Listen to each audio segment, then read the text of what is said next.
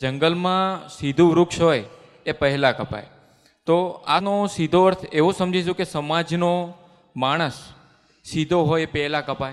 એવું નથી કાયદો, બધા સીધા કપાય છે. હું બહુ સીધો હતો, તો જો મને રક્ષણ એટલું બધું મળ્યું કે ઠેઠ આ સ્ટેશને હું આવી શક્યો. એટલે એવું કાયદો નથી. કાયદો શું છે? પોતાનું પુણ્ય, પોતાનું પાપ, પોતાને પછાડે. પુણ્ય હશે તો બચાવશે અને પાપ હશે તો પછાડશે. બાકી કોઈ જીવ કોઈનામાં ડખોડખલ કરી શકે નહીં, એટલું સ્વતંત્ર જગત છે. આજે કહે છે ને, સીધા કપાય એ બરાબર છે, પણ વ્યવહારમાં બરાબર છે. પણ ખરેખર કેવું છે કે પોતાનું, આ જો હકીકત સમજવી હોય તો આ જગતમાં ચાર પ્રકારના પુણ્ય પાપના હિસાબ હોય છે. પાપાનુબંધી પુણ્ય. એટલે શું? પાપ બાંધે છે ને પુણ્ય ભોગવે છે. તો લોકોને એમ દેખાય કેટલો સરસ બંગલા ને મોટર ને ગાડીઓ ને પૈસા ને મજા છે. આખો દાડો કોઈનું પડાવી લેવું, કોકનું ભોગવી લેવું, કોકનું લઈ લેવું, પાપે બાંધતો હોય. બીજો પ્રકાર છે પુણ્યાનુબંધી પાપ. એટલે પુણ્ય બાંધે છે સૂક્ષ્મમાં અને પાપ ભોગવે છે.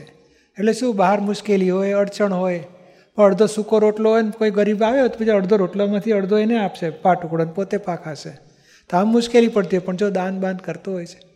સેવા પરોપકાર કરતો હોય શાંતિથી જે ભગવાનનું નામ લેતો હોય પુણ્ય બાંધતો હોય બોલો.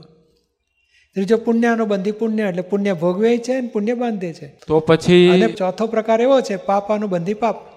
એ પાપ બાંધે છે ચોરી કરતા પકડાય પાછો નક્કી કરે આ ખોટી જગ્યાએ ગયો બીજી જગ્યાએ જઈશ ત્યાં પકડીશ નહીં. પાછા ગોટાળા કરે.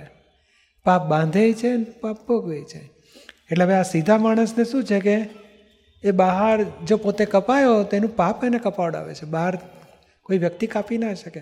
અને ખરેખર જો સાચું સમજવું હોય ને તો સીધા માણસને સરળ માણસને એને કુદરતી રક્ષણ હોય છે. બોલો શીલ કહેવાય શીલ.